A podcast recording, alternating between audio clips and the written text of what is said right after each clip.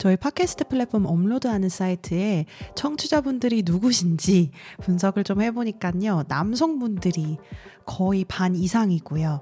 연령대는 40대, 50대가 제일 많더라고요. 제가 처음에 이 팟캐스트를 시작했을 때에는 젊은 층, 20대, 30대, 그리고 남성, 여성 비율은 뭐 남성이 더 많을 수 있겠다. 이렇게 좀 예상을 했었는데요. 전혀 다른 연령대 청취자분들이 나오셔서 너무너무 감사하면서도 또 신기하고요. 어, 어떤 부분들이 제 팟캐스트의 재밌는 부분일까 항상 고민을 하고 있습니다. 어, 여러분들이 이용하시는 뭐 트위터, 텔레그램도 사실 있고요. 그리고 뭐 이메일 주소, 유튜브, 어, 다양한 채널을 통해서 연락을 주시면 저도 열심히 더 해보도록 하겠습니다. 안녕하십니까. 사라 JK 리모트와 함께하는 데일리 크립토 뉴스의 사라입니다. 반갑습니다. 데일리 크립토 뉴스는 비트코인, 이더리움, 전 세계 암호화폐, 블록체인 업계 소식을 매주 평일 전해드리고 있습니다. 2월 23일 금요일 에피소드 시작합니다. 발라지라는 인물의 트위터 글을 한번 가져와 봤는데요. 비트코인이 5만 달러, 7천만 원을 넘어가는 시점에서 비트코인은 14개 국가에서 사상 최고치를 돌파했다고 보고를 했네요.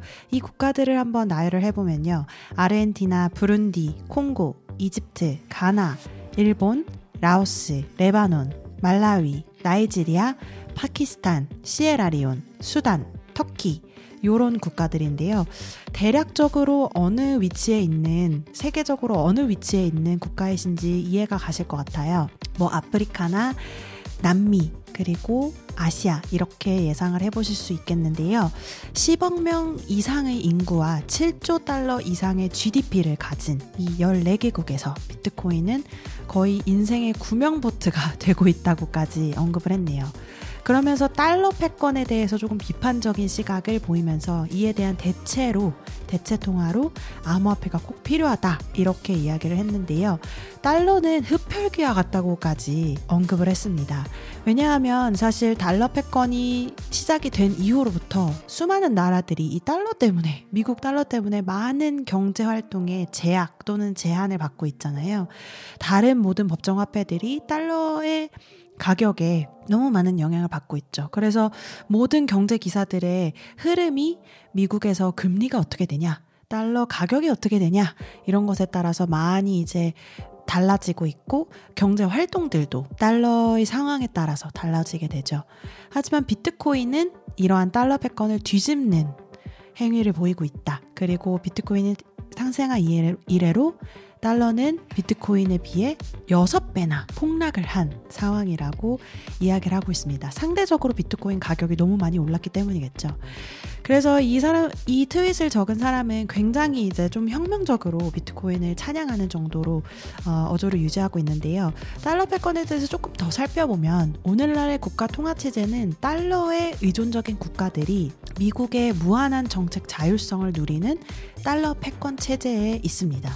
달러 패권이라는 게 결국에는 달러로 인해서 모든 국가들의 통화 정책, 경제 정책들이 이제 정해지기 때문에 달러의 힘이 막강하다. 이런 의미는 마찬가지인데 정책 자율성, 거래 네트워크 이런 통제권들을 미국에게 부여하는 시스템입니다. 사실 이, 이 달러 패권의 역사를 좀 거슬러 올라가 보면 전 세계 기축통화를 정했던 그 당시로 넘어가게 되는데요. 제1차, 세, 제2차 세계대전을 거치면서 세계 각국들이 보유하던 금이 물자 구매, 뭐 배상금 등등의 명목으로 미국으로 흘러 들어가게 됐죠. 경제력이나 군사력을 당연히 보유를 했었으니까요. 그 결과 종전 당시 미국은 전 세계 금의 70%까지 보유를 하게 되고요. 이 금 연동 브레튼 우즈 체제라고 하죠. 금 연동 체제를 구축함으로써 세계 유일의 기축 통화 패권을 거머쥐게 됩니다. 지금이야 뭐 유로도 있고 다른 영국 파운드도 있고 일본 엔화도 있고 그리고 또 요새는 중국의 위안화도 있고 하지만 그럼에도 불구하고 달러가 무너지면 전 세계 통화, 무역, 경제 이런 것들이 무너질 수밖에 없는 그런 세계가 돌아가고 있거든요.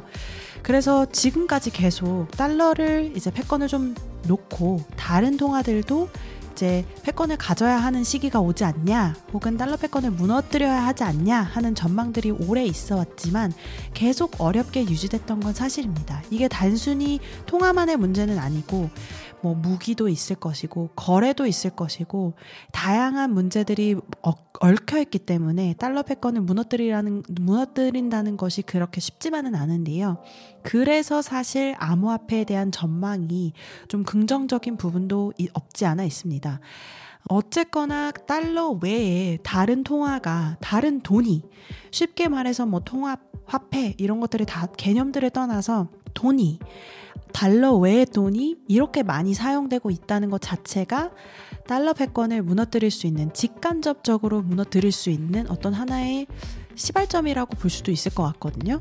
그럼에도 또 어, 중요한 것은 암호화폐가 지금 자리 잡고 있는 이 위치가 국가에서 주도하는 것이 아니라 현지 기타 지역들의 통화 체계를 사회 밑에서 사람들이 끌어올리고 있는 상황이기 때문이거든요.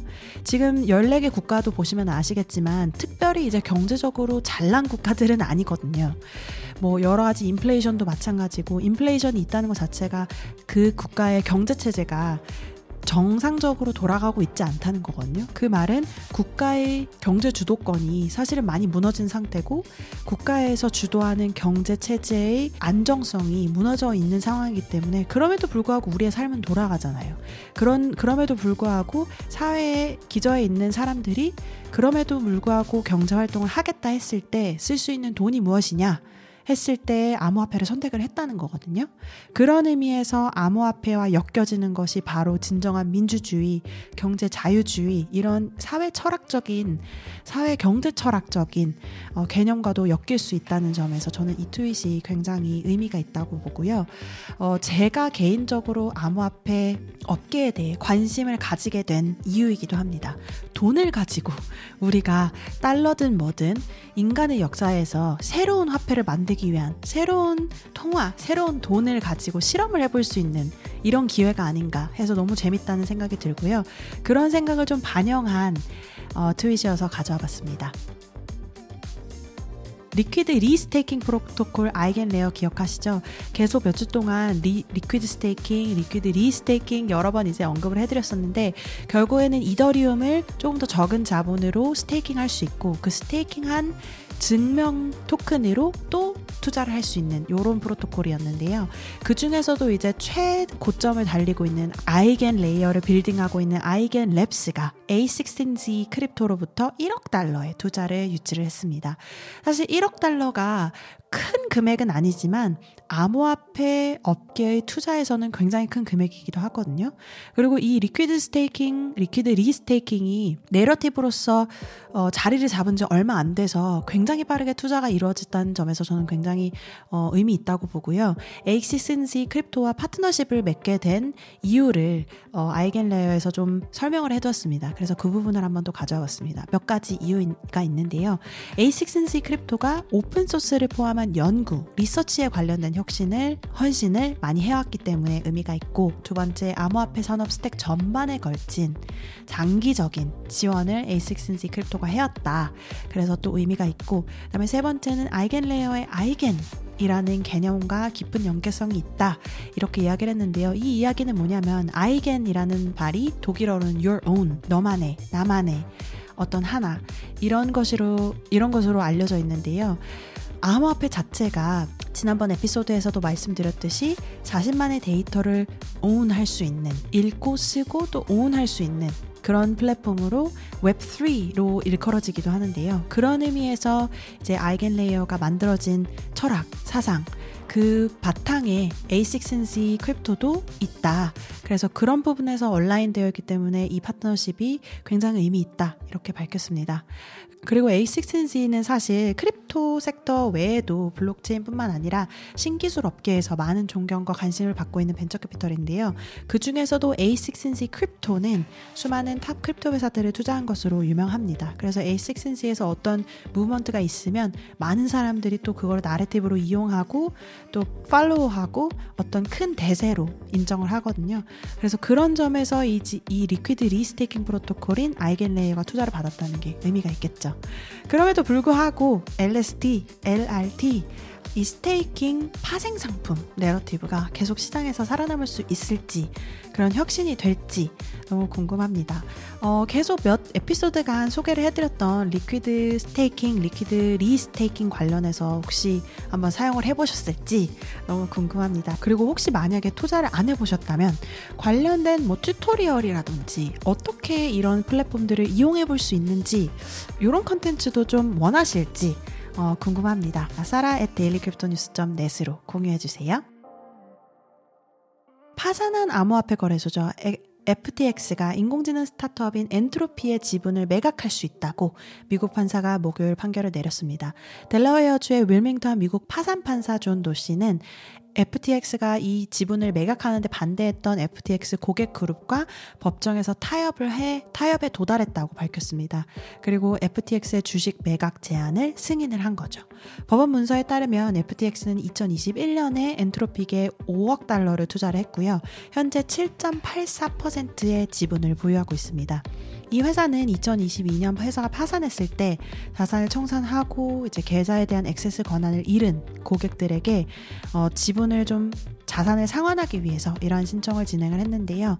FTX는 2021년 당시 투자를 통해서 처음에는 엔트로픽의 지분 13.56%를 확보했었습니다.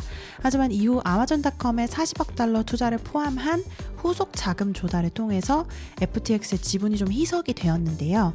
고객들은 이 엔트로픽 지분 매각에 대해서 반대를 했었습니다. 왜 그랬을까요? 자신의 이제 자산을 좀 돌려받는 건데도 매각을 반대를 했었습니다. 왜냐하면 안트로픽의 지분을 매수했던 것이 FTX가 고객의 예치금에서 횡령한 자금으로 매입을 했던 거기 때문이죠. 그러니까 실제 이 예치금을 어떻게 운영하겠다 이런 거에 대한 알림도 없이 자기네 맘대로 이제 횡령을 진행을 했던 거죠. 그래서 어, 이 주식 자체도 원래는 FTX가 실제 소주, 소유하지 않는 않았어야 할 어, 지분이라고 주장을 했던 거죠. 아, 그러나 향후 매각으로 인해서 발생한 자금이 FTX 고객의 조, 소유라고 주장할 수 있는 한 매각이 진행돼도 괜찮다. 그러니까 이 지분이 매각이 되고 고객에게 지급이 된다. 이렇게 되면 어, 매각을 허용할 수 있다 이렇게 합의를 했던 것입니다. 그러니까 이 지분이 FTX가 가지고 있는 지분이 매각이 된 다음에 이게 고객에게 돌아가지 않으면 사실 무슨 소용이겠어요.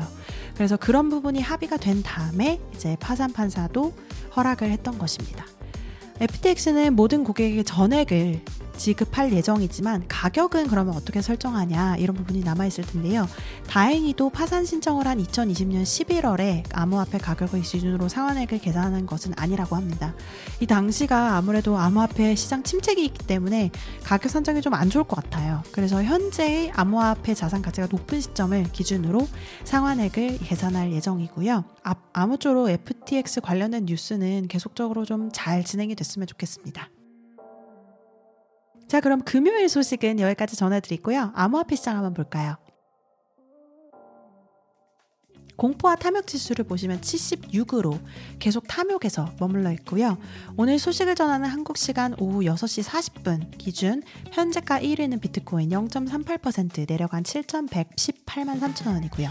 2위는 연파이낸스 1.90% 내려간 1,023만 7천 원. 3위는 이더리움 0.73% 내려간 409만 6천 원.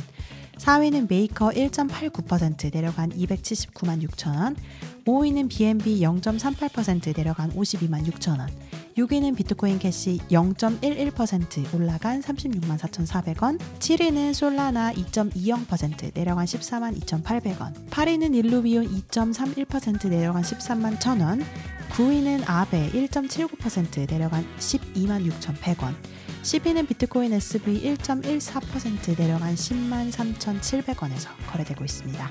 역시 비썸 코리아에서 가격 정보 확인을 해보았고요. 비트디그리 top crypto gainer 1위를 보시면요. 1위는 팽골린이라는 프로젝트의 PNG 오랜만에 보는 프로젝트네요. DEX인데요. 127.07% 올라간 0.1969달러에서 거래되고 있고요. top crypto loser 1위는 드라큘라 토큰 DRC 토큰이죠. 93.71% 내려간 0.0000000006달러에서 거래되고 있네요. 오늘 2월 23일 금요일 Daily Crypto News 소식은 여기까지 전해드립니다. 여러분께서 이용하신 팟캐스트 플랫폼 유튜브에서 항상 리뷰, 구독, 좋아요 잊지 마시고요. 다음 주 월요일 다시 뵙겠습니다. 감사합니다.